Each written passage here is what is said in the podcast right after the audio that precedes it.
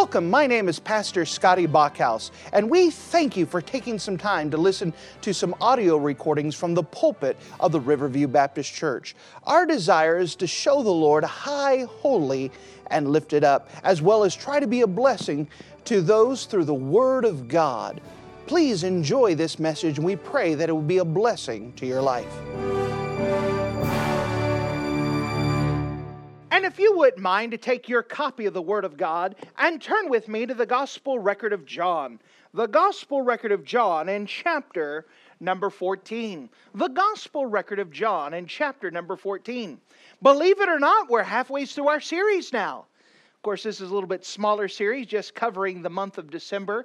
Uh, leading unto our brand new year. But it is a very powerful series because it deals with a time where Jesus has just gathered his 11 and he is giving them last minute instructions because their world is about to change in a matter of hours. So Jesus is pulling the disciples aside and encouraging them and preparing them, teaching them, instructing them, and just this intimate setting just between him and them, preparing them for the world that they're going to face up ahead. And so, if you don't mind, let's pick it up in the Gospel record of John, chapter number 14. The Gospel record of John, chapter number 14, we've already seen Jesus take some time to describe that he is heading someplace called the cross. And at Calvary, none of the disciples can follow him, but afterwards, he's going to prepare a place for them, and that place, he's going to come back for them and bring them with him. In the midst of this discussion, another question is asked, which Jesus Christ answers. And if you don't mind, let's pick it up starting in verse number 7. The gospel record of John, chapter 14, starting at verse number 7, the word of God says this If ye had known me, ye should have known my Father also. And from henceforth ye shall know him and have seen him. Philip saith unto him, Lord, show us the Father, and it sufficeth us. Jesus saith unto him, Have I been so long time with you, and yet hast thou not known me, Philip? He that hath seen me hath seen the Father. And how sayest then, Show us the Father? Believest thou not that I am in the Father, and the Father in me? The words that I speak unto you, I speak not of myself, but of the Father that dwelleth in me. He doeth the works. Believe me that I am in the Father, and the Father in me. Or else believe me for the very work's sake. Verily, verily, I say unto you, he that believeth on me, the works that I do shall he do also, and greater works than these shall he do, because I go unto my Father. And whatsoever ye shall ask in my name, that will I do, that the Father may be glorified in the Son. If ye shall ask anything in my name, I will do it. If you love me, keep my commandments. And if you don't mind and in the habit of marking things in your Bible, would you mark a phrase that we find in the Gospel record of John? The Gospel record of John, chapter 14. And if you wouldn't mind to mark a phrase that we find in the Gospel record of John, chapter 14, and verse number 9, notice the phrase that Jesus Christ says in here He that hath seen me hath seen the Father. He that hath seen me hath seen the Father. And with the Lord's help, I'd like to preach this message explaining what Jesus is talking about here. He that hath seen me hath seen the Father. If you don't mind, let's go to the Lord together. Let's pray. Dear Heavenly Father, thank you again for you being a wonderful God. Thank you that we could come up to you and we could speak to you and that you are a real God. I thank you that we're not speaking to imagination or we're not just wasting time, but we're talking to a real God. And we can know you. And we're praying that you would do something in our midst tonight that we could know you more. We can know you more intimately, that we could get to know you personally. I'm asking that you would do something in our midst now to encourage us in our walk and our relationship with you. Again, knowing that this is a supernatural work and I don't have the words to explain it, I'm depending upon your Holy Spirit, that you would fill me, that you would get across exactly what you want to get across, and that you would draw all men near unto you. Just do a wonderful work tonight. Open up your Bible, and we love you in Jesus' name. Amen. Amen. In the midst of Jesus discussing these things with the disciples, he has pulled them close and he's explained that he is about ready to go to the cross. And at the cross, they cannot follow him. But he's going to go prepare a place for them. And if he goes to prepare a place, he's coming back for them. It's in the midst of this that a question was asked by Thomas that says, Lord, how do we know where you're going? And how do we know how to get there? Jesus simply answered, I am the way the truth, and the life. No man goeth to the Father but by me. Then Jesus goes on to give some explanation. And if you don't mind, as we examine this text and this powerful, powerful statement that Jesus made, the first thing I'd like to show you is the request to see the Father. The request to see the Father. Notice, if you don't mind, in verse number seven, Jesus is continuing to answer Thomas, that Thomas is asked the question about how can we know the way. Jesus explains that He is the way, He is the life, He, he is the truth, and no man goeth to the Father but by Jesus. Jesus continues with that idea in verse 7 If ye had known me, ye should have known my Father also. And from henceforth ye shall know him and have seen him. Now, notice the word know in here. I love the word know. In the Bible, it carries the idea of knowledge, but in this case here, it carries the idea of a different type of knowledge. It carries the idea of an experiential knowledge, meaning something that you could experience for yourself. The Bible gives a phrase in the book of Psalms Taste and see that the Lord is good. Blessed is the man that trusteth in him.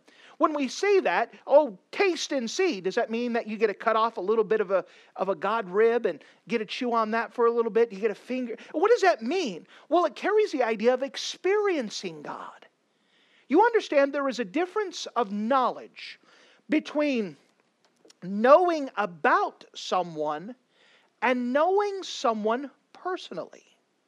Let's say, for an example, that the current president of the United States is President Trump.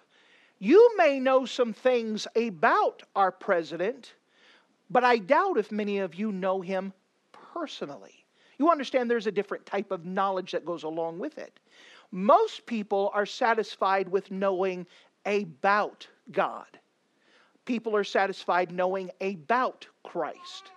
Very few people have a desire to know Him experientially, knowing Him personally. And did you know that God wants to be known? That's one of his attributes, is that he is both knowable and unknowable. Think about that. He is knowable and unknowable. What does it mean about this? That God is first of all knowable. That means that God, you can know God experientially. You can know God personally. He is unknowable, meaning that you can't study all about God. You just can't comprehend it. That is, you could study from here every moment of your day from your lifetime and then borrow someone else's lifetime and then borrow someone else's lifetime and then if you can borrow someone else's lifetime and you will still not know everything about God. He is both knowable and unknowable, but he wants you to know him personally. He wants you to have that personal relationship, that personal fellowship. He does not want you to know just facts and figures. It is good to know that Jesus Christ was robed in flesh and born in a manger in Bethlehem. That is good knowledge. But having knowledge of Christ is not the same of knowing Christ himself. And so here Jesus Christ is talking about knowing God. Notice again in verse 7 if you had known me, that means to know with experience, to know personally, ye should have also known my Father. Jesus correlates here knowing Christ is knowing God. We'll talk more about this in a second because this is going to bring up a question that maybe you will have yourself. And from henceforth ye shall know him, that's God, and have seen him. You can see God, he's telling his disciples.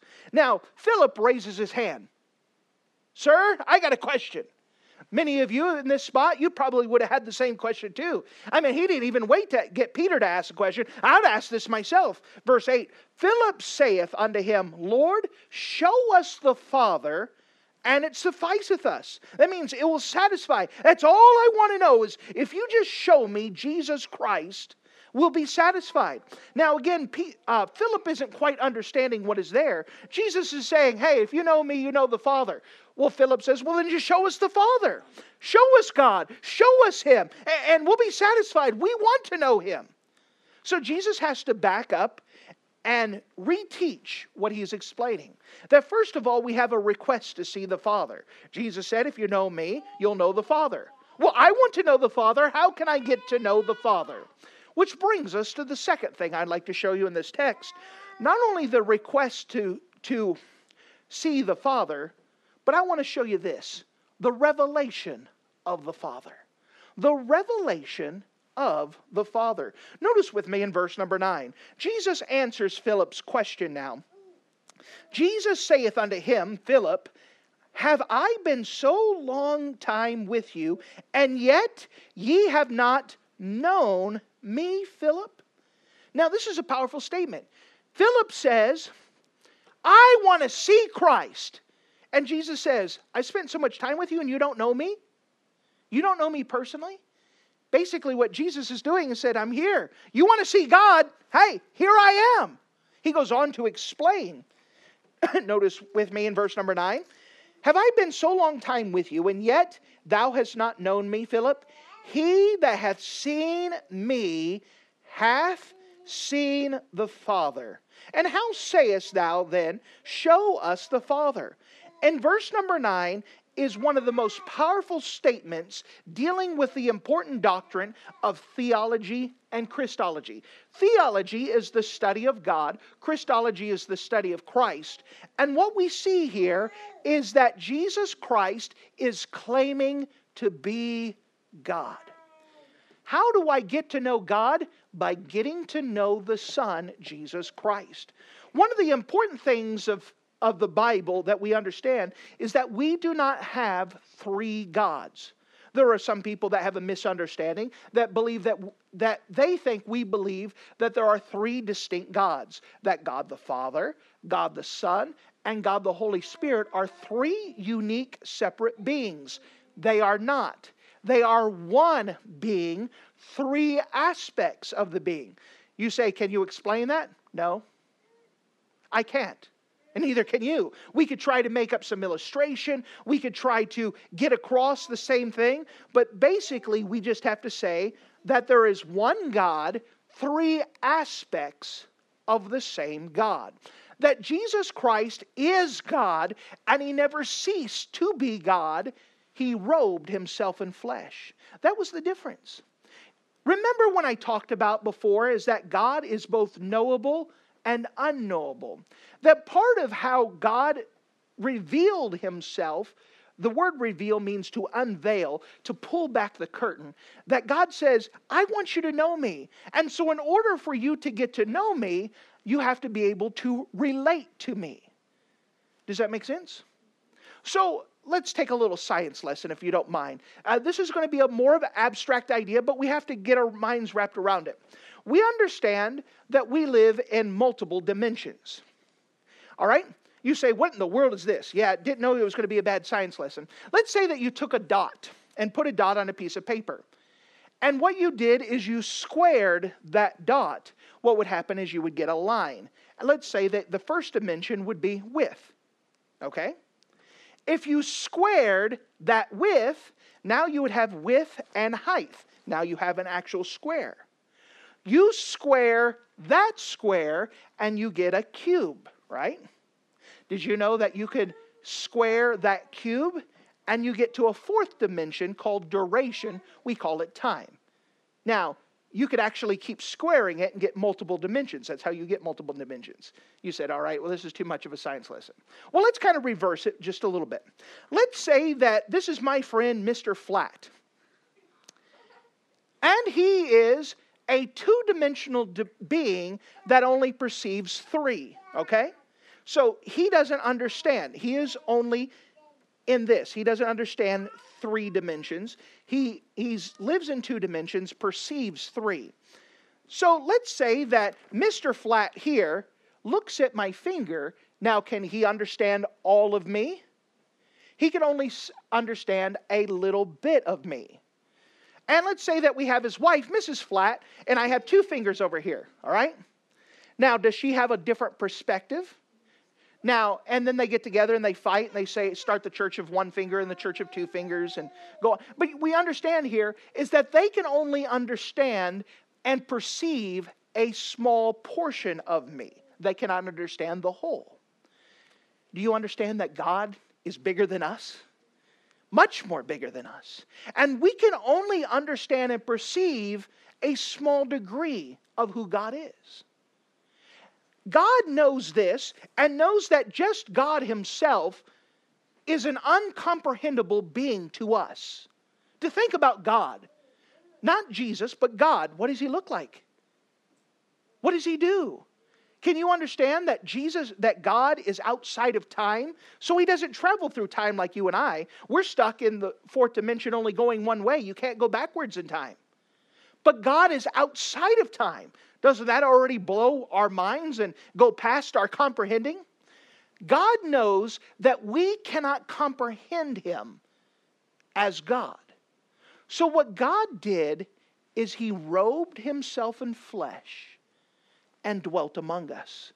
So we can have somewhat of a way to perceive who God is. Did you know that the Bible speaks about this? Hold your finger here and turn with me to the book of Hebrews, chapter number 1. The book of Hebrews, chapter 1. This is why the Bible talks about that Jesus did not think it robbery to be equal with God because Jesus is God. Jesus is God robed in flesh. And he never ceased to be God. There are some people that unfortunately misteach that when Jesus Christ robed himself in flesh, that he also set aside his deity. He never set aside his deity. Uh, we're not going to turn there, but in John chapter 3, when Jesus Christ is talking to Nicodemus, he says a very powerful statement that he says, Hey, Nicodemus, as I'm talking to you, I want to let you know the same time I'm talking to you, I'm also in heaven. Think about that. The same time as he's talking to Nicodemus, Jesus is also in heaven at the same time. Why? Because Jesus Christ is God and he never ceased to be God. He robed himself in flesh to reveal to us in a way that we can understand a little bit of who God is. Notice with me in the book of Hebrews, chapter 1. Hebrews, chapter 1, and notice with me in verse 1.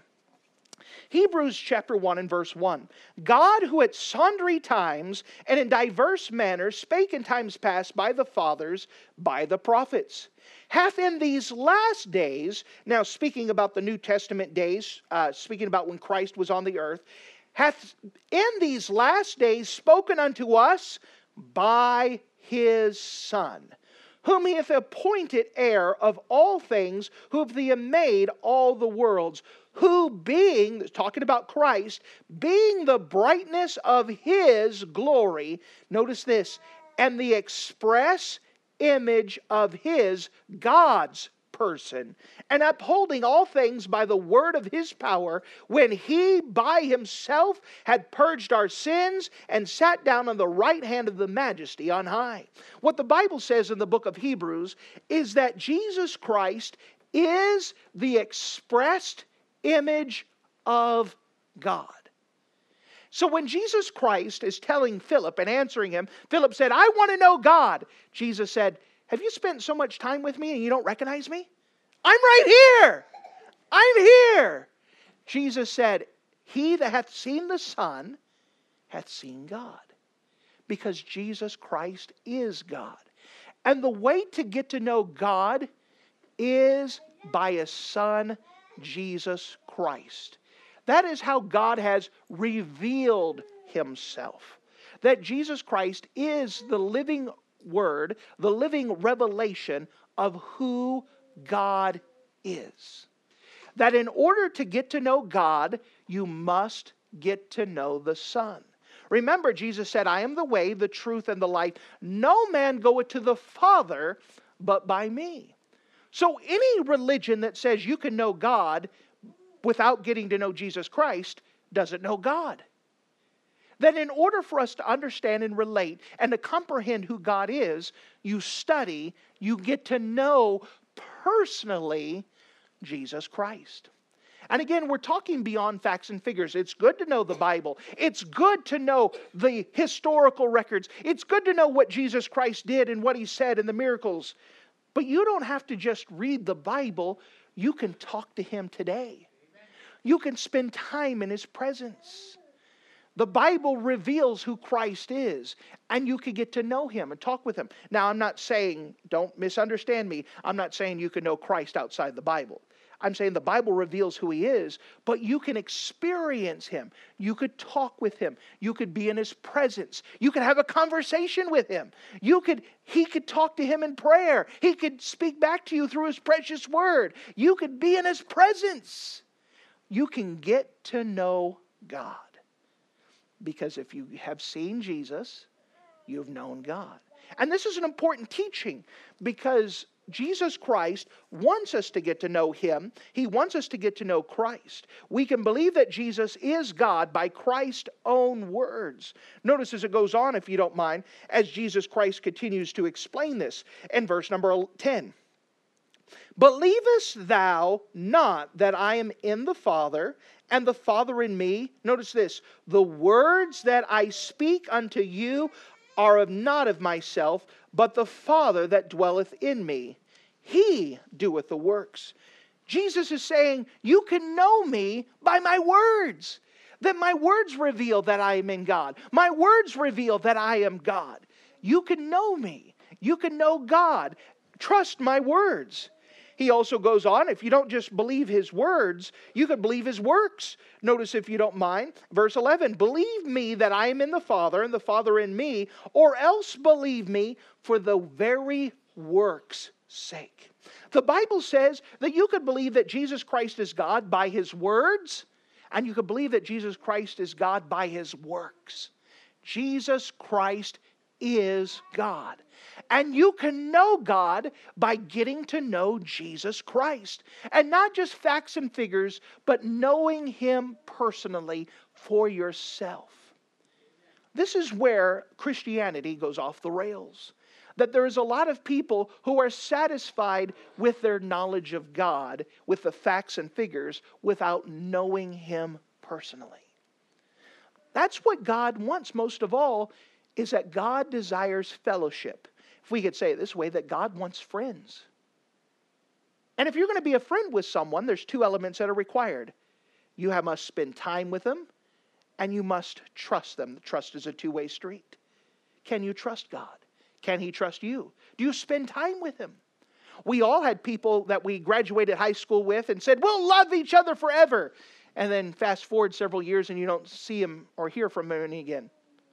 Sometimes you don't even remember who, what their names were. I had a friend in high school, I don't remember their name. But in order for you to stay close with someone, you must spend time with them.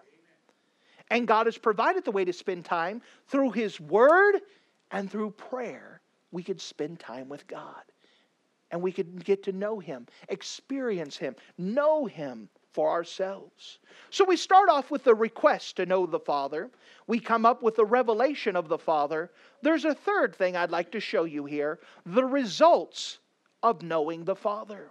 The results for knowing the Father. We know that Jesus Christ is God, robed in flesh. In order to get to know God, you get to know the Son. And the more that you spend time with the Son, the more you experience the Son, the more that you get to know who God is. And as you get to know who God is, it changes how you behave. It changes what you do. There are some people who call themselves Christians who do abominable acts, and that's because they are not currently living in the presence of God. There are some people who call, claim to be Christians, but they don't act Christ like because they don't have a personal knowledge of God. But when you have a personal knowledge of God, it changes how you behave. The Bible speaks about this as Jesus Christ continues to go on. Notice with me in verse number 12. John 14 in verse 12. We notice some of the results of knowing the Father, first of all, by in the Christian life. In the Christian life. Notice with me in verse 12. Verily, verily, I say unto you, he that believeth on me, the works that I do shall he do also. And greater works than these shall he do, because I go unto my Father. Now, Jesus is going to explain this in detail, but let me give you the synopsis that Jesus Christ, while he's in the flesh, can only be at one place inside of his body. But when Jesus Christ goes to heaven and goes back, he is sending the Holy Spirit, who is God as well. And because the Holy Spirit is not encased in a physical body, the Holy Spirit can indwell in all of us and be everywhere at once. And God can do some amazing things. And we remember that as Jesus said, those works were not came from me, they came from God. Then he says, the works that were done in me, the, when I leave, they will be done in those who believe in me. Now, once again, did according to what Jesus said, where did the power come from? From God. Does that mean that we have the power? No, God has the power. He's using us as instruments, as vessels to get His work accomplished. That as we're dead to self, when we let the Holy Spirit do His work, we can see amazing things happen. Now, I'm not saying that you get a handkerchief and you wave it on someone and they're healed or you slap someone on the forehead. I'm saying that God has great power and He wants to get a lot of things accomplished and that He wants to use human instrumentality to do the work, that it is God that does the work. That we just surrender ourselves and allow Him to use us, and amazing things will happen. And there is a difference between someone trying to do the Christian life in their own flesh and someone allowing God to do the work for them. Do you know that man can get quite a few things accomplished? Man can build quite a few things. But there is a limit to what man can do. We don't want to be satisfied with what man can build. We don't want to be satisfied with what man can be accomplished. We want to be satisfied with what God can be accomplished. We want to have a type of thing where people look at this church years later and say, How in the world did all this happen? And the, we could only say, We don't know. God did it. It wasn't us, it was God that did it. That's what God wants. He wants the glory, He wants the honor. He wants to do it in such a way that we can't explain how it happened. It wasn't a formula, it wasn't do this and do this. God just said, Hey, they surrendered themselves. I'm going to do something amazing through them. You know, there's a difference between living the Christian life in your own flesh, in your own manner, using your own skill, and surrendering yourself and allowing God to do it through you. But that only happens by knowing Christ personally, knowing Him experientially, knowing and realizing how much power He has. Once you get to know God, you stop trying in your own self. Say, never mind, He does a better job than me, anyways. I'm going to let Him do the work. That's part of getting to know Him, is that you realize He is able and you are not. You know, there's a second thing here that speaks about that when we get to know our Father with the idea of knowing Him personally, experientially, not only does it show up in the Christian life, but also notice here, it shows up in our prayer life. It shows up in our prayer life. Notice with me in verse 13. And whatsoever ye shall ask in my name, that will I do, and that the Father may be glorified in the Son. If you shall ask anything in my name, I will do it. Here it's talking about that amazing things can happen in prayer. And again, it is not us. It is not our fantastic prayer life. It is not you having some magic words to rub the genie in the lamp. It's as you get to experience God, as you get to know God, you understand what, what God wants to get accomplished. And you pray according to what, what God wants to get accomplished, and you watch as God does it. The prayer life changes. That as you get to know God experientially, it does show up in your prayer life. Because to be honest, most of the time, people talk at God rather than talking with God. What do I mean by that? Well, oftentimes we treat God as a servant and we give him our laundry list. God, today I need you to take care of this and take care of this and go pick up my laundry and go feed my dog and go get this happening. And if you got time, wash the car. I'm being facetious, but don't we usually give God a list? God, you do this, you take care of this, you take. Who's the servant and who's the master? God's the master, we're the servant. He is not a genie in the lamp. But to be honest, most of us just deliver our laundry list to God, we talk at God, and then walk away, but we don't talk with God. We don't speak to Him. We don't take our time and realize we're talking to a real being. We're talking to, to the God of all the heavens who's making all the time and attention on us at that time of prayer. It changes the way that we pray when we realize we're talking with the God of the universe. There is something different about talking to God rather than talking at Him. You speaking with him. You go up to him and say, God, I know that you're capable. Show me what you want to do. Tell me what you want to do. That we're asking, we're allowing him to speak back to us. When's the last time in your prayer you were in prayer and then you were silent and allowed God to speak back at you? Now, I'm not saying that God speaks back in an audible voice, but it's as if he was speaking with an audible voice because the Holy Spirit does lead, it does guide.